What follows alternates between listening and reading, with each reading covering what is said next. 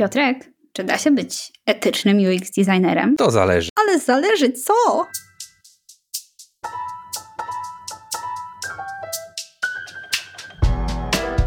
Słuchasz podcastu Zależy co, w którym dwójka senior designerów mówi innym designerom, jak nie być dzyndzlem. Ja się nazywam Piotrek. A ja się nazywam Magda i porozmawiamy dzisiaj o etyce i o tym, gdzie się kończy, a gdzie zaczyna. Cześć Piotrek. Cześć Magda. Czy da się być e, etycznym UX designerem współcześnie? To zależy i to zależy od tego, jak określisz etykę. To znaczy, dla każdego jest to chyba trochę co innego. Nie ma takiej uniwersalnej odpowiedzi, której mógłbym ci udzielić. Możesz spytać, czy ja jestem etyczny w pracy, ale znowu to też zależy od tego, jak ja rozumiem to pojęcie. E, no, zgadzam się z Tobą, z tym, co powiedziałeś, e, że, że rzeczywiście każdy z nas ma jakąś tam swoją etykę.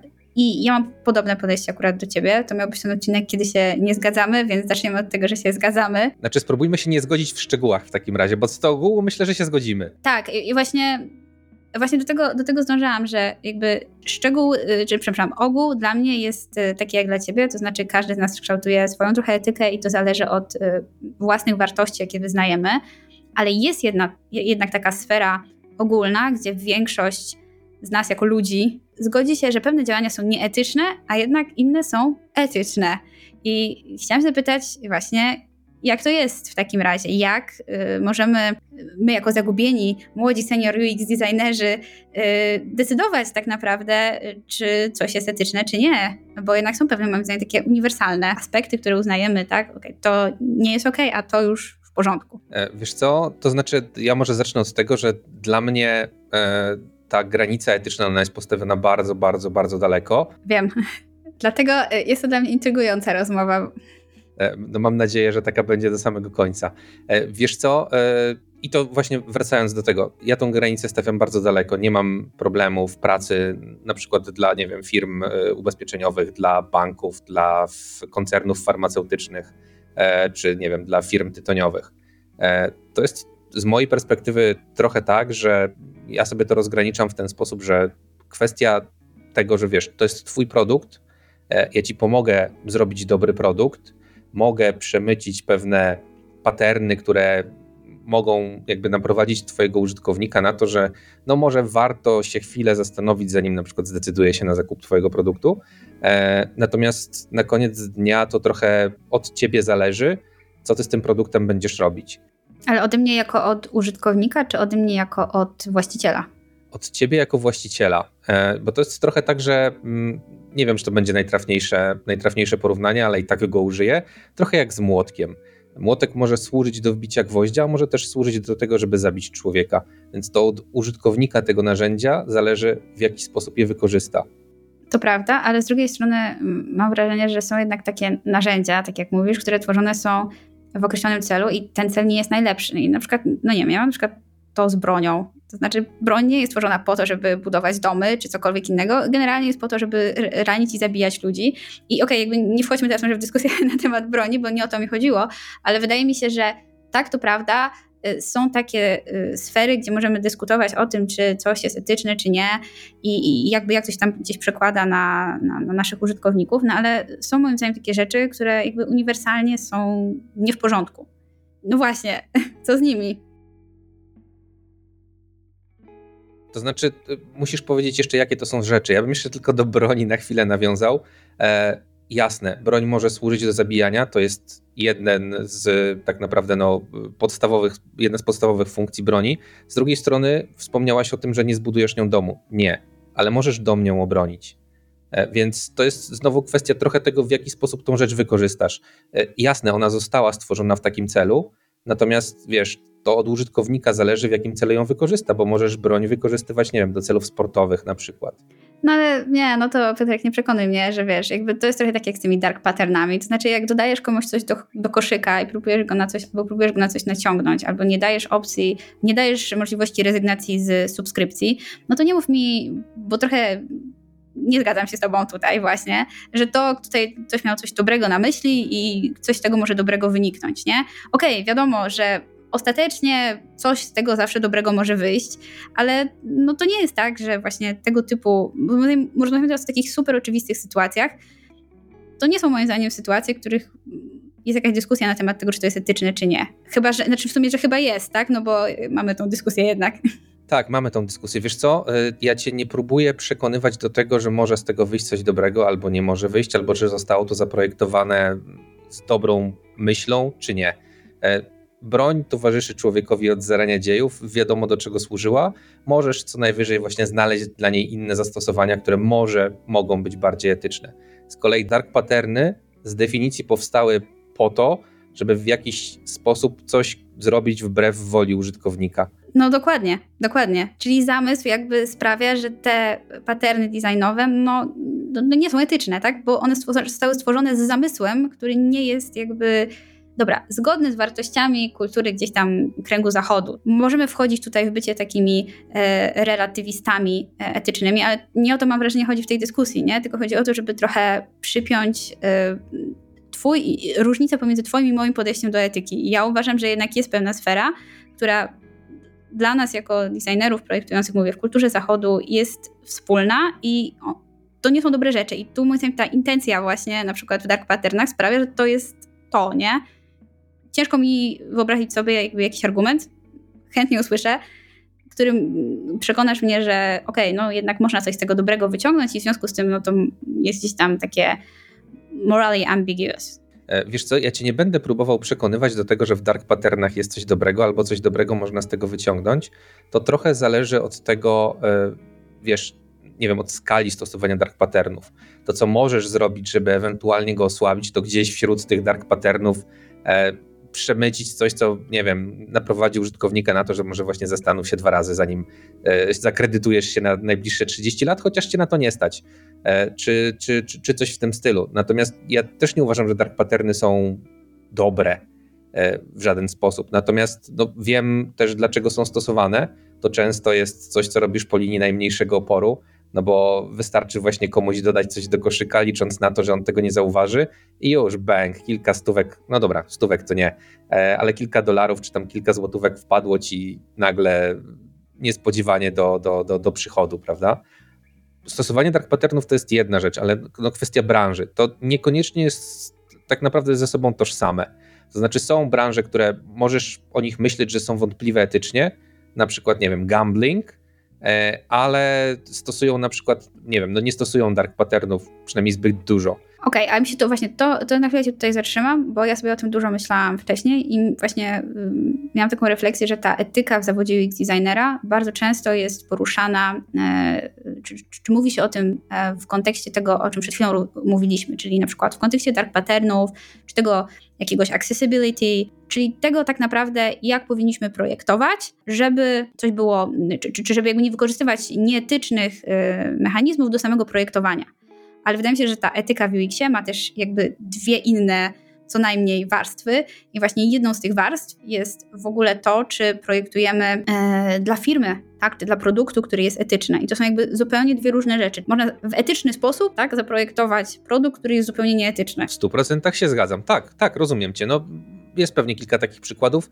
Nie mam akurat takiego w głowie w tej chwili, ale oczywiście możesz tak zrobić. To znaczy, możesz znowu kierując się swoją własną etyką, wprowadzić pewne rzeczy do produktu, które właśnie sprawią, że mimo tego, że powiedzmy ogólny odbiór przez społeczeństwo jest taki, że produkt jest nieetyczny, to jednak są tam takie właśnie, znaczy zrobiłaś go w zgodzie ze sztuką. No, czy wtedy możemy powiedzieć tak naprawdę, że, że to nasze zachowanie y, jako UX, no bo ja domyślam się, że większość naszych um, słuchaczy, ja mam nadzieję, że ty też, chcemy być w miarę etyczni, tak, że jest to coś, do czego dążymy, no i jakby takim celem dla mnie tej rozmowy jest to, żeby sobie pogadać o tym, no właśnie, jak można być etycznym w pracy.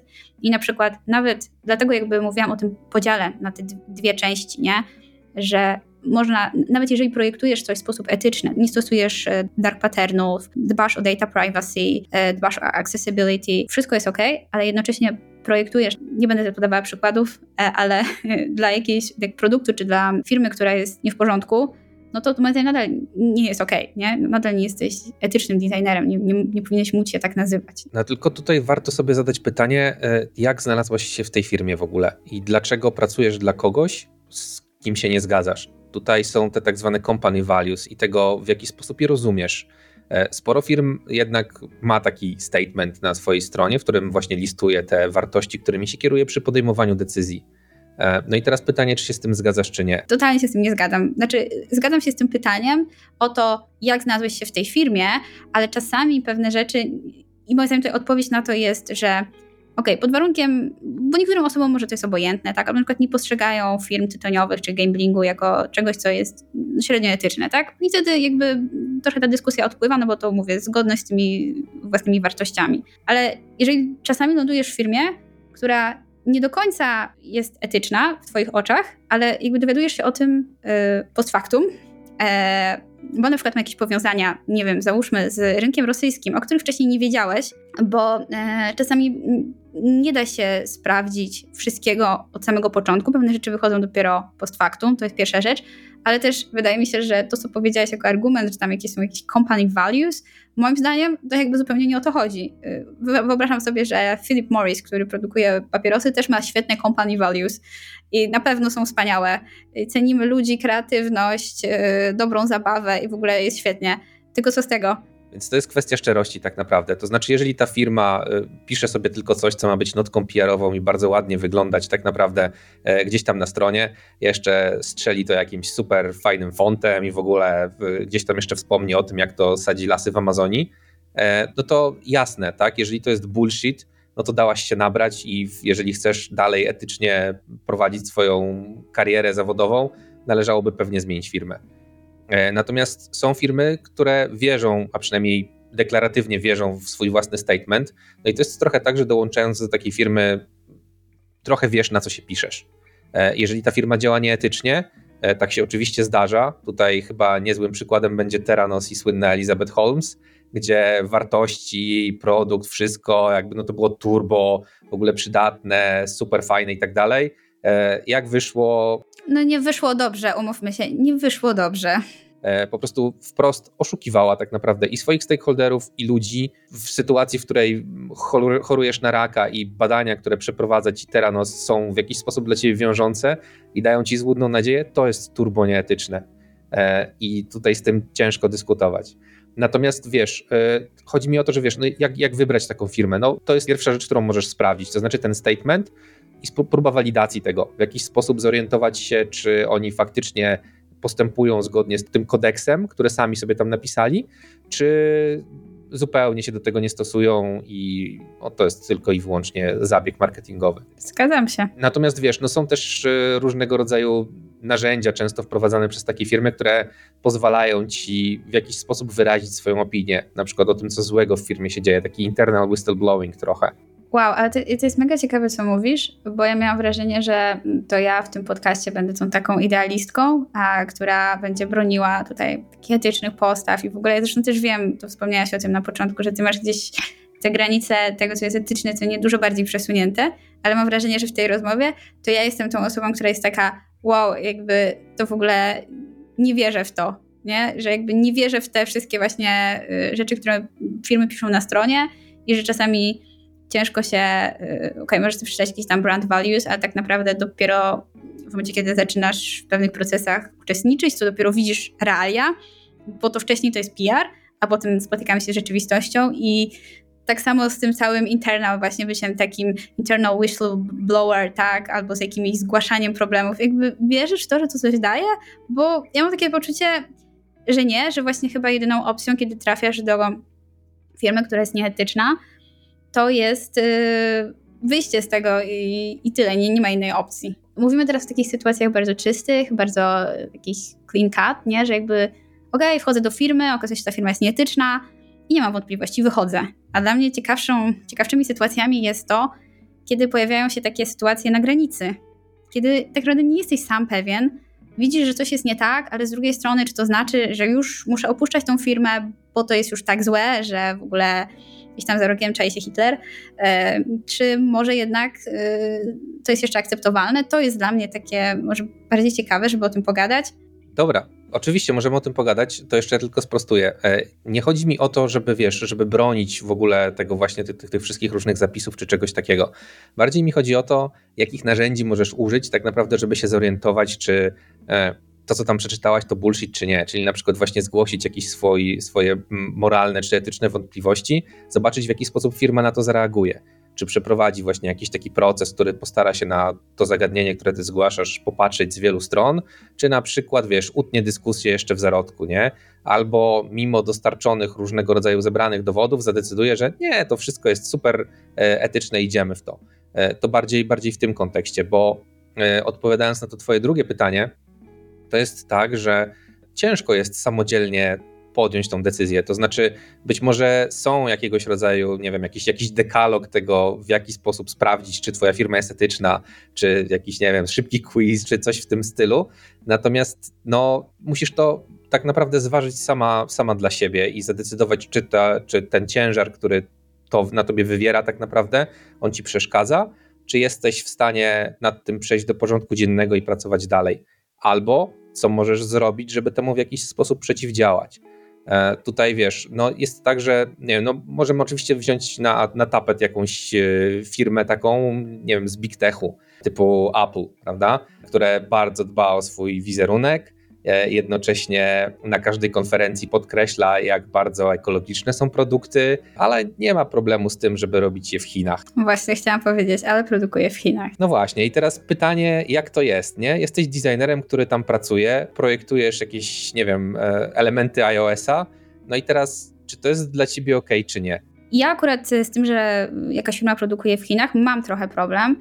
Nie wierzę w to wszystko, ten cały taki, yy, tą nieprawdę, którą mówią moim zdaniem firmy i tak dalej, dlatego że może mam takie poczucie, że w ogóle biznes jako taki nie jest do końca etyczny. Ja mam zawsze trochę dyskomfort, tak? 100% tak. Biznes nie jest do końca etyczny. Niektóre są z gruntu nieetyczne i no to jest tak, że wiesz, no musisz gdzieś tak naprawdę postawić sobie tą swoją granicę, od której zaczniecie coś uwierać. No bo nie, nie da się oglądać każdej złotówki e, czy każdego euro ze wszystkich stron, bo jak zaczniesz y, iść sobie tym śladem pieniędzy, to się okazuje, że każda y, twoja złotówka którą zarabiasz, jest gdzieś tam umoczona w jakimś syfie. No dokładnie i jakby do, do tego trochę zdążałam, że nawet jeżeli coś pewne rzeczy zgłosimy, nawet firma reaguje, ale jest powiązana kapitałowo na przykład z firmami, które produkują w Rosji, albo gdzieś jest tam częścią jakiejś spółki, gdzie inna firma, nie wiem, ma jakieś udziały w przemyśle, gdzie pracują Ujgurzy w Chinach. I kurczę, nie da się od tego uciec, ja mam z tym duży problem. Wiem, jaki ty masz do tego stosunek, ale dla mnie to nie znaczy, że w takim razie trzeba zrobić abandoned ship i w takim razie wszystko de facto już poza naprawdę jakimiś takimi ekstremalnymi case'ami jest etyczne. Tylko wiesz co Magda, w takiej sytuacji to co możesz zrobić to jakiś rodzaj, nie wiem, speak-upu czy próba zmiany tego od wewnątrz. Problem polega tylko na tym, że C-level w tej firmie najwyraźniej akceptuje stan za stany, no bo nie da się o tym nie wiedzieć, nie? że właśnie produkujesz w miejscu, które wykorzystuje właśnie, mm, nie wiem, mniejszości etniczne na przykład, albo dzieci. Ja nawet nie mówiłam o takiej firmie, no bo ja zakładam, że to jakby oboje chyba uznajemy, że pracowanie w firmie, która mm, bezpośrednio, tak, yy, korzysta z pracy niewolniczej albo wykorzystuje, nie wiem, dzieci w jakiś sposób, to to no nie za dobre. Bardziej miałam na myśli takie właśnie sytuacje, które są dużo mniej czytelne. Na przykład ty pracujesz w firmie, która jest częścią spółki, e, która ma inną firmę, e, która gdzieś tam może nie wycofała się z Rosji, kiedy wybuchła wojna w Ukrainie. No i, i co teraz? I, I, jakby, czy to jest ten moment, który, w którym stajemy się nieetyczni, przyczyniając się do zysków tej spółki, czy, czy nie? To jest dla mnie gdzieś tam duży problem, bo mm, i oczywiście każdy z nas ma swoją granicę, gdzie to przypada, ale wydaje mi się, że dużym takim problemem jest to, kiedy właśnie stajemy na tej granicy i de facto nie wiemy, czy coś już przekracza ją, czy jeszcze nie. Każdy musi to rozważyć sam. To wszystko zależy od ciebie. Jeżeli masz wątpliwości. To jest odpowiedź, to zależy. Tak, dokładnie. I tutaj jest bardzo dużo zmiennych, które możesz analizować, zanim podejmiesz tą decyzję. Załóżmy, że jest bieżąca sytuacja, tak? Jest kryzys na przykład. Nawiązując też do drugiego odcinka, który Wam bardzo polecam, gdzie rozmawiamy o kryzysie na rynku pracy. I teraz patrz, masz, pracujesz w mało etycznej firmie, zrobiła coś, co cię w jakiś tam sposób poruszyło, zdajesz sobie sprawę, że bardzo ciężko ci będzie teraz znaleźć pracę. No i co robisz? Pracujesz dalej? Czy decydujesz się na to, że koszt tej twojej decyzji on będzie raczej taki, że po prostu przestaniesz zarabiać pieniądze. Bardzo ciężko zdecydować, jak to powinno wyglądać. I oczywiście e, można, wiesz, też liczyć na to, że, że nie wiem, że, że a może się uda. Ty, tyle tylko, że to jest takie właśnie myślenie bardzo życzeniowe. A co jeżeli się nie uda? Co jeżeli zapłacisz za swoją decyzję jeszcze większą cenę? to jest trochę tak, że w naszym zawodzie, czy nam się to podoba, czy nie, w jakiś sposób y, zajmujemy się akceleracją kapitalizmu, bo nie robisz tego za darmo. Robisz to dla firm, które, dla których Twoja praca ma przynieść jakieś tam większe zyski. No i co przynosi największe zyski w najkrótszym czasie? Dark pattern, projektowanie bez użytkownika, olewanie accessibility, no bo po co poświęcać czas no, tutaj wiesz co, to się nie zgodzę, bo myślę, że ci, ci rozsądniejsi biznesowo mm, stakeholderzy, oni widzą wartość w tych rozwiązaniach i jakby okej, okay, szybki jakiś tam zwrot y, z jakiejś inwestycji nie jest wart prawdopodobnie długoterminowego zrażenia do siebie jakichś użytkowników i stracenia jakiejś lojalności.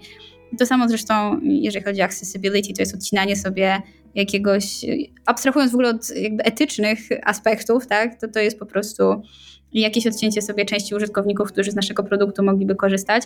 Wiesz, Także mi się wydaje, że to, to są raczej takie rzeczy, które jeszcze biznesowo yy, da się, prze, do których da się przekonać, nie? Ale... Tak, da się przekonać pod warunkiem, że to jest istotna grupa y, w Twoim biznesie, że faktycznie zależy Ci na tym, żeby sprzedawać na przykład y, do osób z jakąś niepełnosprawnością albo nie, nie wiem, do jakiejś grupy etnicznej, albo do czegoś takiego, bo jeżeli masz to biznesowo totalnie w dupie, to czego byś nie robiła, tej firmy do tego nie da się przekonać i po prostu będzie wykluczać pewien typ użytkowników.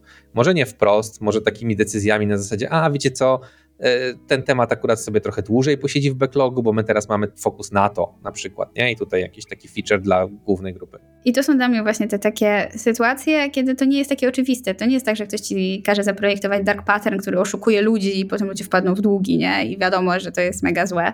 Tylko jak reagować na takie sytuacje, yy, które okej, okay, to prawda, że rzeczywiście tutaj nie wszystko da się biznesowo uzasadnić, ale ja też jakby zmierzałam w takim kierunku, że w ogóle, tak jak powiedziałeś, nasza praca napędza trochę kapitalizm, więc napędza konsumpcję. Wiesz, na przykład de facto każda, e, każda rzecz, którą robimy, e, sprowadza się do tego, że zwiększamy konsumpcję, więc środowiskowo no to nie jest korzystne. Tak, to się zgadza. I no, pytanie, czy to akceptujesz, czy nie. E, zwłaszcza w bieżącym świecie, w którym e, no, jest duży fokus na właśnie, nie wiem, sustainability. E, swoją drogą, to jest jeden z problemów, które ja mam z, tym, z tą definicją, to znaczy ona została tak bardzo rozwodniona też, jak wiele różnych takich, że tak powiem, wzniosłych definicji, które gdzieś tam z czasem im więcej się do tego dokłada. No też dlatego, że firmy wykorzystują. Jakby teraz już nie ma rzeczy, która nie jest zrównoważona, zielona, eco-friendly i tak dalej, ale to jest greenwashing i tak jak ładnie powiedziałaś, bullshit. E, więc mi się wydaje, że to nie wpływa na samą ideę, tylko to też jest, to też jest taki element, który do odmiany może etyka w marketingu, e, powinien być jakiś odcinek, jak to wygląda, no bo właśnie wciskanie ludziom kitu, że jak e, jest 1% plastiku z recyklingu, to już jest coś eco-friendly, e, no to, mm, to mi się też wydaje jest jakieś średnio etyczne. Nie wiem, jakby ja ci powiem szczerze, że jestem taka zagubiona, może w tym temacie trochę etyki, bo z jednej strony rozumiem, że każdy musi kierować się swoimi wartościami, z drugiej strony wiem, że jak ja sama próbuję kierować się swoimi wartościami, to napotykam wiele problemów, właśnie tego typu, że czasami to są tak małe i nieznaczące kwestie, ale jednocześnie, które mają takie dalekosiężne skutki przyczyniania się do jakichś negatywnych aspektów typu właśnie nie projektowania dla wszystkich, nie promowania tej równości, na yy, nakręcania pewnej konsumpcji, która nie jest korzystna, czy, czy wielu, wielu innych rzeczy. I zastanawiam się w, ogóle, jakby to pytanie, które zadałam trochę takiego, taki haczyk na początku, czy da się być w ogóle etycznym UX designerem, zaczęłam się zastanawiać, czy odpowiedź na to pytanie nie brzmi po prostu nie trochę że zawsze będziemy musieli pójść na jakieś ustępstwo. Na pewno zawsze będziemy musieli pójść na jakieś ustępstwo. Jeżeli zaakceptujesz ten taki mały disclaimer, to da się na pytanie odpowiedzieć twierdząco. E, ja ci mogę powiedzieć, w jaki sposób ja do tego podchodziłem. To znaczy, mimo pracy dla branż czy produktów, które mogą być odbierane jako nieetyczne, starałem się tam przemycać takie rzeczy, które być może dla moich stakeholderów będą nie do końca e, jaskrawe, ale będą w jakiś sposób pomagać użytkownikom. Typu nie wiem, załóżmy, że to będzie banking, e, projektujesz jakiś proces kredytowy. E, mimo obowiązków prawnych, gdzie musisz pokazać, jak to zostało wyliczone, tam zaprezentować RRSO, wyjaśnić, co to jest RRSO, tak żeby ten klient on wiedział, na co się decyduje. Ja na przykład dodałem taki pattern, który ci dokładnie tłumaczył, z czego składa się rata Twojego kredytu i tak naprawdę skąd te wartości się wzięły, że mogą się zmieniać w czasie, E, tylko no musiałem to ukryć pod tym takim, wiesz, no, znakiem zapytania, tak? No nie można było e, niestety prze, przeprojektować całego formularza, tak żeby on tam ci to mówił wprost na każdym, na każdym etapie.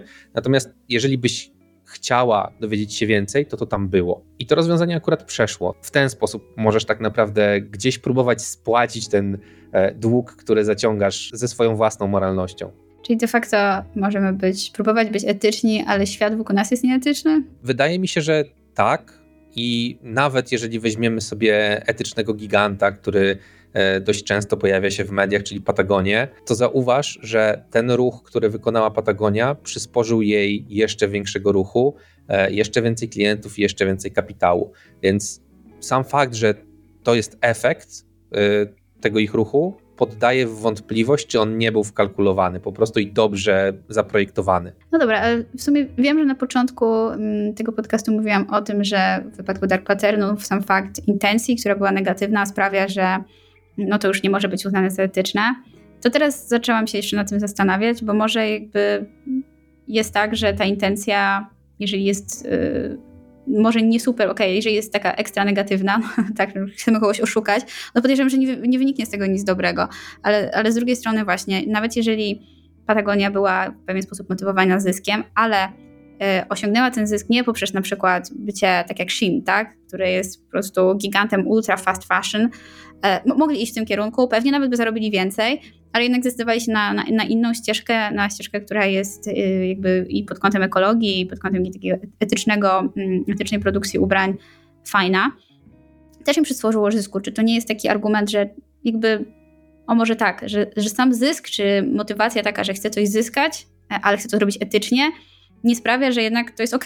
To każdy sobie musi sam na to odpowiedzieć, dlatego że wiesz, no są takie produkty, które są z gruntu nieetyczne. No dobrze, to ja teraz zadam pytanie, jakie to są produkty dla ciebie? Bo ja ciągle hintuję na to, że ty masz inny stosunek niż ja, a, a jakby nie doszliśmy do tego etapu, więc ja bym chciała usłyszeć od ciebie, co jest z gruntu nieetyczne. Dobra, dam ci przykład. Jest sobie taki serwis, w ogóle tych serwisów jest kilka, jest trochę klonów, jak, jak G2A.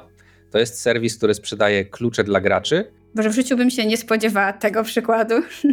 Ale to jest bardzo dobry przykład na bardzo y, wielu poziomach, dlatego że po pierwsze to, co sprzedaje i pochodzenie tego, co sprzedaje, jest bardzo wątpliwe. Prawdopodobnie są to rzeczy kradzione i też nie bardzo jest możliwość tak naprawdę weryfikacji, skąd one pochodzą. I sposób, w jaki to sprzedaje, też jest bardzo wątpliwy. To jest serwis, który próbuje ci właśnie dopychać oprócz tego potencjalnie kradzionego klucza E, w koszyku jeszcze jakieś tam dodatkowe usługi. E, jeżeli chcesz z tej usługi zrezygnować, to nie pamiętam ile to dokładnie zajmowało, oni to teraz przeprojektowali, ale taki pierwotny proces to było bodaj, bodajże 14 albo 19 kroków, żeby wypisać się z usługi, której nie chcesz. No dobra, to jest classic dark pattern. No, to, to, to wydaje mi się, że to chyba nie, już, już żeśmy dyskutowali o tym, ale zaciekawiło mnie to co, mm, to, co powiedziałeś na początku, że mm, to, co oni sprzedają, to jest jakiś marketplace, tak? Tylko z bardzo specyficznym e, produktem i że jakby ty czujesz, że oni są odpowiedzialni za zachowanie ich użytkowników. To jest, jest ciekawe, e, bo w życiu bym się nie spodziewała, że w tym kierunku pójdziesz. Jednocześnie wiem, że na przykład nie masz właśnie oporów na przykład z pracowaniem dla firm tytoniowych, które są bezpośrednio odpowiedzialne za produkowanie jakby produktu, tak, który jest szkodliwy. A ty tutaj mówisz o takim moim zdaniem dużo bardziej odległym połączeniu pomiędzy tym nieetycznym zachowaniem, a naszą firmą. E, wiesz co, e, ja nie wiem, czy ono jest takie nieodległe. To znaczy, tak naprawdę, jeżeli popatrzysz po rynkach, to ten rynek właśnie przemysłu elektronicznego, on też jest wielki. Myślę, że może być nawet e, porównywalny z przemysłem tytoniowym, a w najbliższych czasach go po prostu wyprzedzić. Więc jeżeli chodzi o skalę tego, to jest ogromna. No i pojawiają się tam gracze, którzy. Ale czy skala. No, drugi raz już e, w Twoich. Nie chcę Cię punktować jakoś, ale tak jestem po prostu autentycznie ciekawa, skąd wynikają pewne Twoje refleksje. I na przykład już drugi raz trochę mówisz o tym, że skala ma tutaj znaczenie, a na przykład dla mnie to w ogóle nie jest istotne. To znaczy, działanie może być tak samo nieetyczne, jeżeli dotyczy tylko kilku użytkowników, jeżeli dotyczy kilku milionów użytkowników. Okej, okay, impact jest zupełnie inny, ale jakby sama ocena tego, czy coś jest etyczne, czy nie, nie powinna zależeć moim zdaniem od faktu, na jak dużą skalę to działa. E, no sama, sama trochę na to odpowiedziałaś. To znaczy, ja chciałem poruszyć właśnie kwestię impaktu. Wpływ na dużą grupę w tej sytuacji, moim zdaniem, e, znaczy w moim osobistym kodeksie etycznym jest dosyć istotny. To znaczy, siła rażenia tego nieetycznego serwisu jest ogromna w tej sytuacji.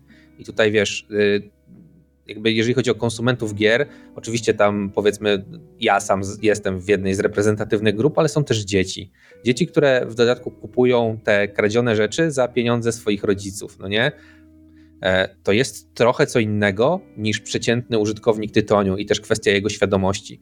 Zauważ, że jeżeli chcesz w jakiś sposób spróbować wygrać z przemysłem tytoniowym, no to możesz zniechęcić użytkowników do korzystania z niego przez różnego rodzaju kampanie, tak, czy nie wiem, wprowadzenie jakiś tam, no powiedzmy akcyza to nie jest może najbardziej zniechęcająca e, rzecz, chociaż patrząc po obecnej sytuacji na rynku myślę, że niektórych może zniechęcić albo przynajmniej ograniczyć e, spożycie tytoniu, ewentualnie przerzucenie się na jakieś tanie produkty, e, więc to też znowu nie tak do końca dobrze. E, natomiast znowu, trzeba o tym wszystkim myśleć na bardzo wielu poziomach i ta siła rażenia na tych różnych poziomach, ona jest różna. To wszystko skumulowane myślę, że może ci podjąć, pomóc podjąć decyzję, czy firma, dla której pracujesz, jest wystarczająco etyczna, czy nie. W wypadku koncernu tytoniowego e, pamiętam, że to było zlecenie, które tam dotyczyło bodajże tych papierosów elektronicznych i czegoś takiego. E, ja wiem, że jeżeli chodzi o to, jak powstały papierosy elektroniczne i że e, no gdzieś tam jest ten taki komunikat, że niby mniej szkodzą i mnóstwo badań, które to potwierdza, równie mnóstwo badań, które tego nie potwierdza. Powiedzmy, że w jakiś sposób starają się w ten sposób ułagodzić trochę to, co wszyscy wiemy, czyli że palenie zabija. E, tutaj może zabija mniej, albo dłużej pożyjesz, zanim cię zabije. E, to, co możesz zrobić w tej sytuacji, to na przykład myśleć o tym, jak pracując dla takiego koncernu, e, jesteś w stanie przemycić jakieś hinty użytkownikowi, żeby może się zastanowił, czy kolejna fajka, którą wypali tego dnia, nie wiem, już 20, to jest na pewno mu potrzebna, czy, czy, czy może niekoniecznie. Ale czy to no widzisz, a, a to ciekawe jest, ba, bardzo ciekawe jest te przykłady, które podałeś, bo tak jakby no dla, mówię, dla mnie ten efekt skali mm, nie ma takiego, znaczy ma znaczenie oczywiście, jaki mamy impact, to jest ważne, ale jednocześnie nie mam poczucia, że jeżeli firma na przykład, w której bym pracowała, miałaby tylko kilku użytkowników i, i nie, miałaby, nie, nie miałaby jakiegoś dużego wpływu, to nie miałabym takiego poczucia, że moje w takim razie moje nieetyczne gdzieś tam działania są usprawiedliwione. Miałabym tylko takie poczucie, okej, okay, no nie zniszczyłam życia wielu ludzi na przykład, tak, ale nadal byłyby to nieetyczne zachowania. E, I jednocześnie to, to jakby ciekawe jest to, że mówisz właśnie o tym, o tych sprzedaży kodów e, jako o czymś takim super nieetycznym, bo moim zdaniem tam ta nieetyczność leży po stronie bardziej użytkowników, no bo my tak naprawdę udostępniamy tylko platformę, nie? Mm, nie jestem w stanie weryfikować tego, skąd te kody pochodzą. M może byśmy byli w jakimś stanie, tak? Ale jakby nie wpływamy w żaden sposób na przykład na życie tych dzieci, tak, które to kupują, których wspomniałeś, a w e, na przykład, nie wiem, e, tym koncernie tytoniowym, e, no to jednak już bezpośrednio wpływamy na życie naszych użytkowników a, albo jego, jego długość. Więc to takie ciekawe powiedziałabym, że akurat ty zwracasz uwagę na ten, na ten impact i gdzieś tam na te aspekty, a ja zupełnie inaczej na, na, na to patrzę. Dobra, tylko widzisz, e, wspomniałaś o e, wielkości firmy i teraz wyobraź sobie, że ta firma, właśnie mała firma, mały startup, który dopiero zaczyna, e, musi szybko udowodnić swoją wartość swoim inwestorom, wobec czego jest bardziej, myślę, skłonna do tego, żeby stosować dark patterny, niż wielka firma, która już trochę jakby ma ustabilizowaną pozycję na rynku. Wydaje mi się, że jeżeli... No ale to czy wiesz, to czy usprawiedliwia w takim razie tą firmę, tą małą firmę to, że stosuje dark patterny, czy nie wiem, no robi coś nieetycznego, dlatego, że czuje dużą presję, bo moim zdaniem to, to nie jest usprawiedliwiające. Ja jestem w stanie lepiej zrozumieć, dlaczego ktoś coś zrobił, ale nie mogę powiedzieć, o nie, no, no to, to sprawia, że tu jesteście rozgrzeszeni, oszukaliście tylko 100 osób i tylko dlatego, że bardzo musieliście, to okej, okay, to już nie ma sprawy. Zauważ, że ja w ogóle nie próbuję ich rozgrzeszać, natomiast chodzi mi właśnie o to zrozumienie. To znaczy, e, im bardziej zrozumiesz tak naprawdę realia, otoczenie, w którym pracujesz, tym łatwiej ci podjąć decyzję, czy to jest zgodne z Twoim kodeksem moralnym, czy nie.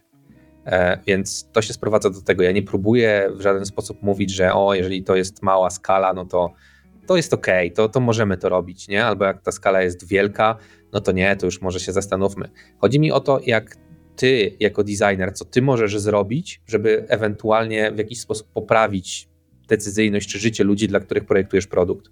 Dlatego, że z mojej perspektywy, chociaż to zabrzmi bardzo pompatycznie, oprócz tego, że jesteśmy akceleratorami kapitalizmu, to jeszcze mamy dosyć dużą moc. Mamy bardzo dużą moc. To jest właśnie w ogóle coś, o czym ja przed chwilą myślałam. Jakby w ogóle, dlaczego ta dyskusja jest taka istotna dla mnie? I, i, I, miałam taką refleksję, że my jako designerzy projektujemy świat i po prostu to od nas zależy, jaki ten świat będzie. Czy on będzie w porządku dla wielu ludzi, y, równościowy, y, pro-eko i tak dalej, i wszystkie te inne wartości, które możemy wyznawać, czy taki nie będzie. I że po prostu dlatego to jest tak super istotne i dlatego mi się wydaje, że tak właśnie warto o to walczyć. Bo my projektujemy świat. Okej, okay, my jako designerzy świat cyfrowy, ale nadal jest tak duży aspekt naszego funkcjonowania jako ludzi w tej chwili już, że można tak powiedzieć, no, projektujemy świat. Tak, i dlatego wydaje mi się, że e, ta twoja czułość w kontekście e, właśnie etyki ona powinna być e, no, taka bardzo, bardzo wysoka, ale to nie znaczy też, że wiesz, że mm, nie wiem, mm, kierując się wyłącznie własnym kodeksem etycznym, możesz pewne rzeczy robić, dlatego że znowu impact tego, co zaprojektujesz, może być bardzo duży. I pamiętaj, że nie jesteś swoim użytkownikiem. Być może coś, co dla ciebie e, jest nieetyczne, jest ok dla użytkowników Twojego produktu i no, nie możesz tego zmienić, myśląc tylko i wyłącznie o sobie. No tak, to, to się zgadzam, aczkolwiek y, wydaje mi się, że też mm, tak myślałam sobie o tym, co mówiłeś i o tym, że na przykład w bankowości, mimo że sprzedawałeś y, produkt, który jest taki wrażliwy etycznie, nie powiem nieetyczny, tak, bo nie posunęłabym się tak daleko, żeby mówić, że kredyty to jest już samo zło, Kredyty nie są złem, stopy procentowe są złem. Okej, okay, tak, to pozdrawiamy wszystkich kredytobiorców. Natomiast nie, nie, zmierzałam do tego, że jest to taki wrażliwy etycznie produkt, tak, że dużo może pójść nie tak i jakby właśnie można się, czy, czy nasi użytkownicy mogą się niechcący bardzo zadłużyć, powinniśmy ich przed tym chronić. Ja się z tym zgadzam i mi się wydaje, że w tym wypadku jakby to, co ten nasz produkt potencjalnie może złego przynieść, czy to, co robimy, powiedzmy, takiego gdzieś tam wątpliwego etycznie, e, jest w mniejszej ilości niż to, co jakby robimy fajnego, dobrego dla nich. Nie? Bo na przykład dużej części osób kredyty pozwalają na zdobycie własnego domu i tym jest coś takiego pozytywnego. Więc mi się wydaje, że to jest taki klucz chyba do tego mm, dla mnie, e, czy to, co robię dobrego, fajnego, przewyższa te kwestie, które powiedzmy są moralnie wrażliwe, czy moralnie gdzieś tam takie wątpliwe, może niewrażliwe. Mhm. To mi się wydaje, że, że może do, do tego zmierza, że nie da się być jakby idealnym, tak nawet powiedzmy Patagonii, która jest podawana zawsze za taki ideał firmy etycznej, można coś zarzucić, ale jednak ilość dobrego, jakie robią, przewyższa te powiedzmy zarzuty, które można wysunąć wobec nich. Tak, jest też tak, że no wiesz, dużo złego, które wyrządziłaś, możesz próbować skompensować tylko znowu, jeżeli to jest taki bullshit typu właśnie, nie wiem, e, sadzenie lasów czy coś takiego, to jest zwykły offset. No nie, no to trzeba być uczciwym ze samym sobą, tak? To właśnie i to moim zdaniem to jest to, co każdy sam sobie musi uczciwie odpowiedzieć na pytanie, czy to, co robię, to rzeczywiście jest coś dobrego, czy robię to tylko po to, żeby uspokoić swoje sumienie, no bo mówmy się, dużo jest takich pozorowanych działań yy, współcześnie. Oczywiście i no to akurat jest jeden z, ta, jedna z takich rzeczy, którą należy negować, czyli czyli udawanie, że robisz coś dobrego, ale jednocześnie w żaden sposób nie zaniechanie tych negatywnych praktyk, które stosujesz, e, żeby na koniec pokazać, że słuchajcie, tak sobie tutaj to podsumowaliśmy, to spieprzyliśmy, to spieprzyliśmy, to jest strasznie nieetyczne, ale posadziliśmy 300 drzew i wychodzi na to, że w sumie jest spoko. No tak, to, to tu w efekcie jednak widzę, że się, że się zgadzamy, chociaż są pewne różnice, no ale to może jest ta kwestia indywidualna, którą każdy z nas musi w swoim serduchu e, sobie rozważyć. Ale ja zanim skończymy, bo powoli zbliżamy się do końca, miałam do ciebie jeszcze jedno pytanie, Piotrek. Mm, no bo y, rekrutujesz osoby, y, jesteś, na, jesteś tym liderem, jak ty na przykład, czy w ogóle zadajesz takie pytania na przykład na rekrutacjach dotyczące tego, czy miał kiedyś ktoś jakiś problem z etyką, jak sobie z tym poradził, czy w ogóle to się jakby przejawia? No i też, czy, czy zwracałbyś na to uwagę, yy, pracując z innymi designerami? Już tak mówię, wiesz, w kontekście może jakiegoś szukania pracy bardziej. Yy. Wiesz co, na pierwsze pytanie odpowiedź brzmi nie, ale yy, zaraz wyjaśnię dlaczego. E, to znaczy, ja w rekrutacjach akurat zajmuję się prowadzeniem Whiteboard Challenge e, i tutaj e, no, człowiek przychodzi na konkretne zadanie, mamy ograniczony limit czasowy, ja mu nie chcę go zjadać jakimś takim smalltalkiem. a może zadanie takie Whiteboard Challenge, które jest etycznie właśnie nie do końca ok. I jak zareaguje ta osoba? A, a to jest akurat świetny pomysł i myślę, że o Jezu, współczuję wszystkim, którzy teraz będą przechodzić rekrutację u Piotra. Sorry. Ale jest, jest, to, jest to super fajne, bo ja w ogóle lubię też abstrakcyjne zadania. Akurat te zadania, które ja stosuję na Whiteboard Challenge e, są takie powiedzmy no mało abstrakcyjne, e, ani nie są też wybitnie e, wątpliwe etycznie, ale myślę, że mogę kandydatów poprosić, żeby zaprojektowali apkę dla koncernu tytoniowego albo firmy farmaceutycznej. A w kontekście drugiego pytania, to jest tak, że w sumie ciężko mi na to pytanie jakoś tak jednoznacznie odpowiedzieć. To znaczy, ja obserwuję, zwracam uwagę na dużo różnych rzeczy i to mi pozwala w jakiś sposób podejmować decyzje, czy na przykład chciałbym dalej z taką osobą pracować, czy, czy niekoniecznie, czy na przykład y, przedkłada właśnie e, swoje własne wątpliwości etyczne nad, nie wiem, jakiś taki nasz wspólny cel, co do którego wcześniej się zgodziliśmy. E, więc ciężko mi odpowiedzieć jednoznacznie, to chyba jest tak jak właśnie z etyką, czyli że musisz to sama tak naprawdę zważyć. To ja chciałam jeszcze wrócić, bo, bo rozmawialiśmy sobie o różnych aspektach, a wydaje mi się, że jest jeszcze taki aspekt e, bycia etycznym, czy zachowania etycznego w pracy, o którym się nie mówi, rzadko się mówi, e, a mianowicie bycie w porządku wobec swoich współpracowników e, i nie kopanie pod innymi ludźmi dołków i nie zachowywanie się jak ostatni po prostu, nawet nie wiem jak to sformułować, cenzuralnie. Mm, wszyscy wiedzą o jakim słowie myślę. E, I to też mi się wydaje taki aspekt, że to też jest bycie e, etycznym, a o tym mało kto mówi. To słowo, o którym myślisz, to jest taki dzyndzel przy zasłonie. E, proponuję sobie wygooglać.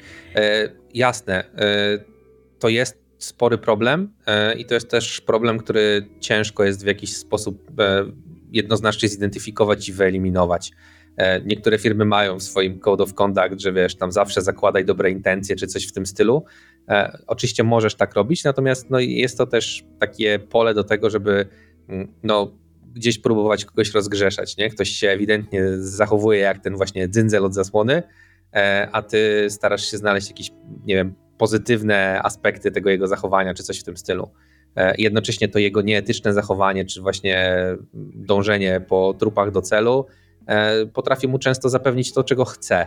O, to ja, się z tym, ja z tym nie wątpię. Znaczy, się nie wątpię w to, chociaż z drugiej strony to jest y, dokładnie tak jak moim zdaniem z tymi dark patternami, że na krótką metę to pozwala ci załatwić y, pewne rzeczy, y, zarobić więcej albo y, zyskać lepszą pozycję, ale w długim terminie bycie niefajną osobą, może tak, bycie dzyndzlem, y, no jednak moim zdaniem się nie sprawdza, bo buduje się wokół ciebie taka aura i ludzie to zauważają, no i nie będą na przykład chcieli cię polecić do kolejnej roboty.